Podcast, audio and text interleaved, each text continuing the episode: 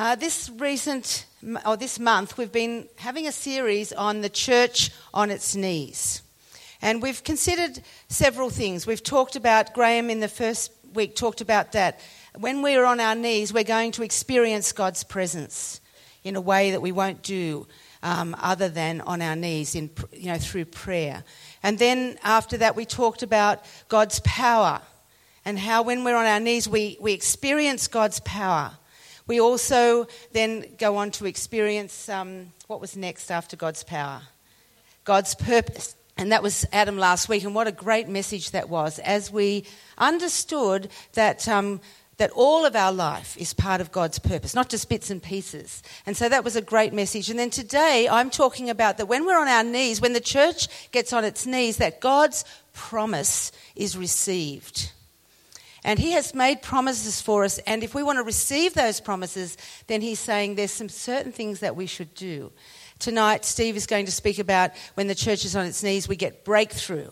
And so that will sort of bring this series to a close. We've been talking about prayer now for many, many months, and uh, prayer is so important, and that will sort of bring our focus on prayer as far as our um, preaching is concerned uh, to a conclusion as we move on to love in action in the coming month. But uh, it doesn't mean we stop praying because we stop talking about it.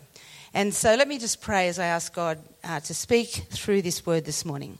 Dear God, our Father, we come to you and we know that when we when we kneel, whether it be figuratively, figuratively or literally before you, that we are in your presence.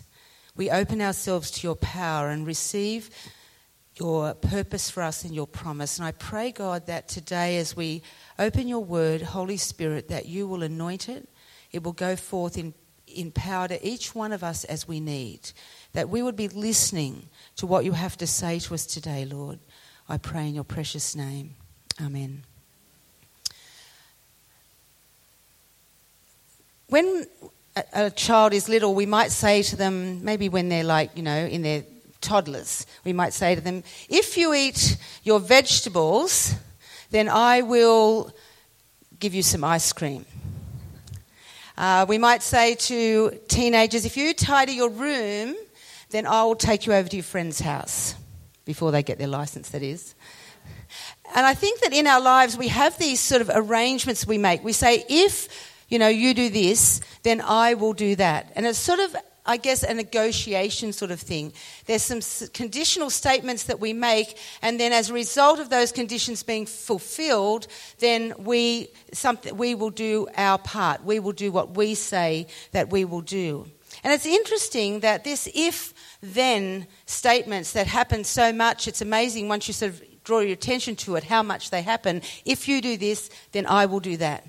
Um, actually, God uses this if then statement in the Bible, and I want to look at that today. And it's from 2 Chronicles 7:14. And he used this conditional statement of if then to make a promise to us. And if we want to receive this promise, then we will need to do our part. So let's have a look at this. It's from 2 Chronicles 7:14. And it says, "If my people who are called by my name will humble themselves and pray and seek my face and turn from their wicked ways, then I will hear from heaven and I will forgive their sin and I will heal their land. Now, the context for which God spoke these words was um, at the time when Solomon, King Solomon, was the leader of Israel, and they had just built the temple in Jerusalem. And this prayer was prayed following the dedication of the temple. And Solomon was praying, and as he prayed, he realized that Israel, knowing what Israel was like, knowing what the nation was like, he realized that Israel may not always stay true to God as they should. And so he sort of thought, I better pray about this for the future. So he's sort of saying, God, if Israel doesn't stay true and knowing what they're like, they may well not, and they'll end up suffering the consequences of their sin. So he says, if in those times they humble themselves and pray and seek you and repent, will you hear them? Will you forgive them? Will you heal their land? And God comes to Solomon in the night. And he says, You know, if they do this, then I will. I will hear from heaven. I will forgive them. I will heal their land. Now, he's not setting these conditions as a means of sort of bartering with them. It's not that sort of negotiation he's talking about. He's simply stating this to the people that if you want to put yourself in a place of blessing, if you want to receive from me the things that I have, then here's how you can do that. Here's what you can do to position yourself to receive my promise. Now, who is he talking to? He says, If my people who are called by my name my people who are called by my name. So, literally, that means the Israelites, Abraham's descendants. But as history has played out, God reveals a broader definition of that in Galatians 3:29. He says, "If you belong to Christ, then you are Abraham's seed and heirs according to the promise." So God's people who are called by his name are anyone who bears his name the name of Christ. And if you are a Christian, Christ in you, you bear the name of Christ. And so it is it was to the Israelites and now it is to you and to me that if we want this promise in our lives, in our nation, then we need to look at the conditions that, that God has set so that we can place ourselves in that position of blessing. Do you want that? Do you? Great. So here it goes. So it says, the next part says, if my people who are called by my name, the first thing he says will humble themselves. Now, when God talks about us humbling ourselves, he's not trying to control us. He's not trying to manipulate us or control us. What he's saying is that if you really trust me, in other words, you realize that you can't do it by yourself, that you don't have all that it takes, that you are, have not got the provision that's needed for your life. If we trust God, that means that we are taking, we are letting go of the controls and looking to Him and trusting Him and not trying to sort it out ourselves. That's what humbling ourselves means. It doesn't mean that I've got it all, I can do it, but rather saying, actually, I can't. And I recognize that God is great, that He is bigger than me, that He has my best in His heart, and that He will help to work it all out. And it's humbling ourselves to trust Him in that. Most of the time, when we don't humble ourselves, we're basically saying we don't want to trust God. It's just simple as that. We're saying, I've got this, I can figure out better than you can, leave it to me. But humbling ourselves is saying the opposite to that. And I guess the best example of this is Jesus.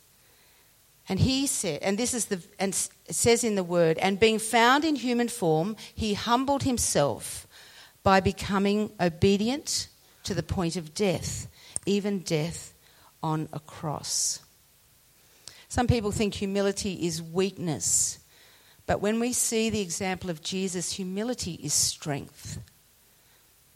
Humility is actually removing all pride from our lives and trusting in Him. It's saying that we're not going to try and promote ourselves, what we do, but we're going to make sure that what we do brings glory to God.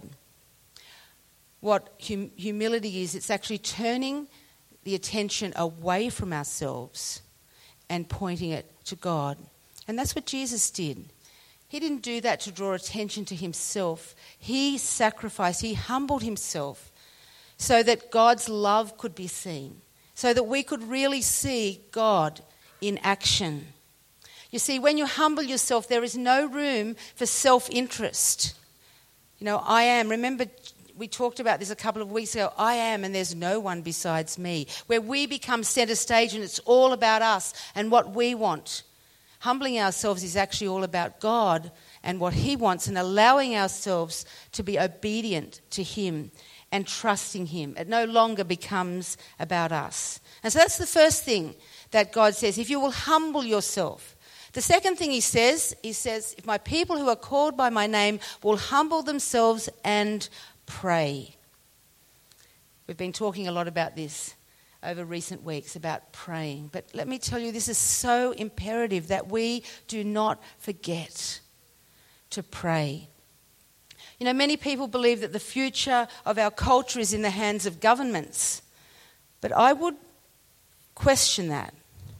I believe that the future of our culture is in the hands of Christians because the cause of our culture's demise is essentially spiritual. And if a problem is spiritual, then its cure must be spiritual as well. And if we Christians are going to help turn our nation around and see people turn to God, we must get on our knees before God and pray. We mustn't just talk about praying, like, you know, saying how good it is to pray. We actually need to pray. We mustn't just agree about how important it is to pray. We must pray. We mustn't just preach about the power of prayer. We need to actually pray. And we need to get on our knees for our nation at this time more than ever before. We need to be on our knees praying for our country, praying for our city, praying for our communities. As Billy Graham once said, to get our nation on its feet, we must get on our knees. Prayer is an earthly request for heavenly intervention. It's recognizing that we need God. That's what humbling ourselves is. Recognizing that we need God. And it's this tool and strategy that we have been given in order to pull something down out of the invisible into the visible. That's what prayer is. It's taking what we can't see from God and bringing it into the visible. And it's that kind of prayer that will reclaim lives, families, and a nation for God. And it must take high priority in our schedules, it has to be at the top. I don't know if you know Nehemiah. Nehemiah is from the Old Testament. And he was a man who heard about his city, his country being in devastation. And when he heard about this, we read about it in Nehemiah 1 4. His response to these bad news, this bad news about his country, about what had happened, the terrible state that Jerusalem was in, this was his response. When I heard these things, I sat down and wept. For some days I mourned and fasted and prayed before the God of heaven. Nehemiah's first response was to mourn and to pray when he heard about these conditions in Jerusalem. And in the face of his nation's downward spiral, he didn't sit down and write a great strategy for Jerusalem. He didn't figure out a new deal for Jerusalem. He fasted and prayed and sought God. And as he did so, God revealed the plan. God showed him what he was going to do, and he reversed the years, the years and years of deterioration, he reversed those in 52 days. You see, prayer doesn't just bring change, it saves time. So let's get on our knees and pray. So we know that God moved in response to Nehemiah's prayer, and he allowed him to use his position of influence with the king, Artaxerxes, to get the king's support to rebuild Jerusalem. That was sort of unheard of. But through prayer, God moved the heart of the king and allowed him to help Nehemiah and even provided resources to help Nehemiah to rebuild Jerusalem. But it wasn't that Nehemiah started with his position. He didn't think, I'm in this sort of good relationship with the king. I think I could use that. Let's see what I can do to sort of manipulate the king to get him on my side so that he might do something. He didn't start with that. He just started with prayer, and God worked that all out. And that's what we need to do. We need to start with prayer. And then God will make the way for us. He will open the doors. We don't have to figure it out. You see, when we look at, I was looking at some Australian statistics. And I think our nation's in a desperate state. In any one year, around 1 million Australian adults have depression and over 2 million have anxiety. One in five children live in a single parent home. Over eight deaths by suicide daily. Divorce rate of 43%. Up to 15 people die, and more than 430 people are admitted to hospital every day in Australia due to alcohol related illness. 15 a day. One abortion every five minutes, five murders every week, 12 kidnappings every week, one assault every five minutes, two sexual assaults every hour, 105,000 people homeless every night. These are off the Bureau of Statistics. This is the state of Australia. This is the state we live, this is the nation we live in. That makes my heart sad to hear that. But that's not enough. Sadness is not enough. It needs to, us to get on our knees to pray for a nation that's lost its way and pray that God could be, you know, brought back to this nation. You know, we were once a Christian nation that followed Christ. We're not that anymore. And to get back on our feet, we need to pray. Then God goes on to say, If my people who are called by my name will humble themselves and pray, and third thing, seek my face. When we look at a person's face, it tells us a lot about them, doesn't it? We can see if they're happy, we can see if they're tired, we can see if they're sad or angry. A person's face tells us a lot about what is going on inside of them. It's like an open window to who they are, to their heart. And to seek God's face is to enter into his heart. When God asks us to seek his face, he wants us to enter into his thoughts and what he is thinking about things, about what he is doing and why he's doing it. He wants us to see how he feels about things. He wants us to see the love that He has for us. And He wants us to see the pain that our sin causes Him. You know, often we go to God and seek His hand. We ask for His hand to help, to protect, to heal, to restore. And there's no problem with that. God wants us to do that. He actually tells us to do that. He says, You have not because you don't ask. So he's not saying that we shouldn't seek his hand, but it's not all we should seek. We should seek his face. We should spend time seeking his face so that we know his love for us, so that we know his compassion, his grace, his affection, even his pain. That's why he asks us to seek his face, because he wants us to see his heart. And when you see his heart, it's easier to trust him. And finally, he says, Seek my face and turn from your wicked ways. In his book, I Surrender, Patrick Morley writes about a commonly held misunderstanding. He says that we can add Christ to our lives. This is a misunderstanding people have that we can add Christ to our lives, but not subtract sin. It's a change in belief without a change in behaviour. It is revival without reformation, without repentance. In other words, there are many people who profess to belong to God, but who are in the same distant state from Him as the Israelites were at times.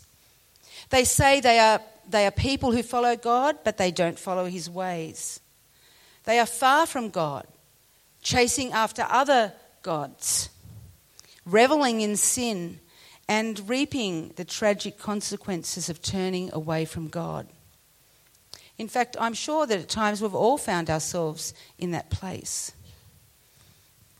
While faith in Christ is the only answer for cleansing and forgiveness, we must not think that it is faith without repentance. God, in His love, says, Come to me, seek my face, and turn from your wicked ways. It's actually about a matter of direction. God knows we're not going to be perfect. He knows that we're going to make mistakes, and, and He understands that. He loves us anyway. But it's about our direction, the direction that we are headed in. We can't run away from God and run to God at the same time. It's impossible. We can't turn to sin and turn to God at the same time. It's impossible. Turning to God means turning away from sin because we cannot go in two directions. And so God is not saying, Come to me and be perfect and then I'll love you. He's not saying that. He's saying, Just turn in the other direction. Just turn around. Change the direction you're going in. And yes, you'll make mistakes, but just keep coming towards me, and I will keep loving you, and I will keep forgiving you because He loves us. He loves us more than we can imagine. And when you read the Bible, you see about people who did terrible things, and yet He said they were people after His own heart. Because it's actually about the direction, it's about the motive of your heart, it's about where you want to go. And so he says, turn around, go in the opposite direction, let that sin direction, this is the direction to follow me. So if we humble ourselves, if we pray and seek his face and turn towards him, then he says this is what he will do.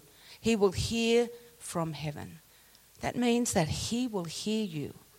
He will listen from heaven to what you are saying, to what you are asking. He is listening to you. And that's an incredible thing that in the midst of all of this world and all the goings on, He is hearing your voice.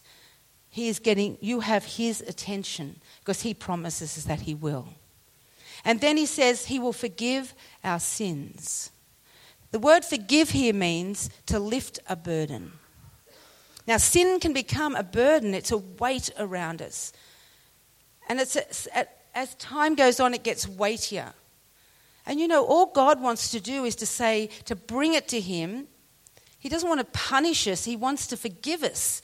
He wants to love us and lift that burden from us so that we can be free of that, so that we can live in freedom, so that we can live lightly in our lives, because He wants us to do that.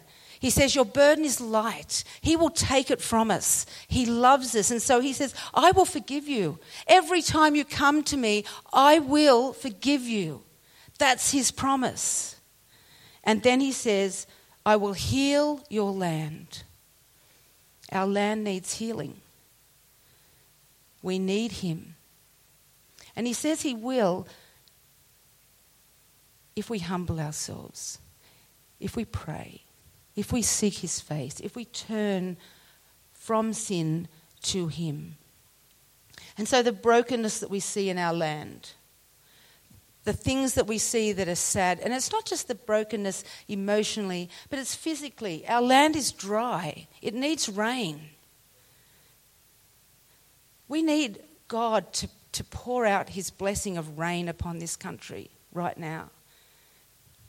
We need healing we need the soaking rain of heaven upon us. And He said He will do that.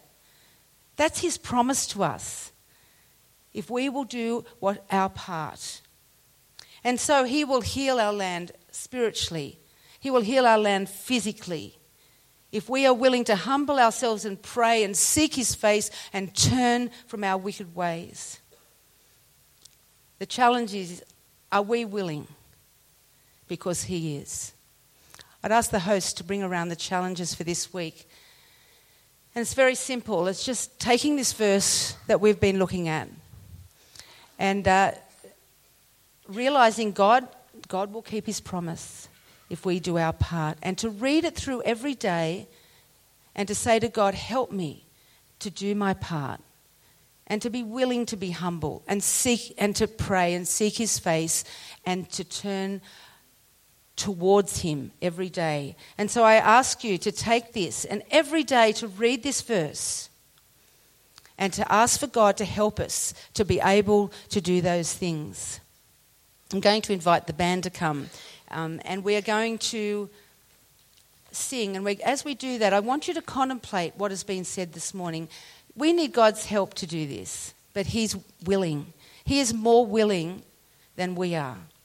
And so let's worship him. Let's be willing to respond to what he's saying to us today. Let's be people who are willing to humble ourselves, to not think we're great and we can do everything and we can do it by ourselves, but to say we need him. To be willing to get on our knees and pray for ourselves, for the people in our world, for this city, for this nation. To see his heart and to trust his heart and always to follow Him, to turn towards Him, to receive the promises that He has for us.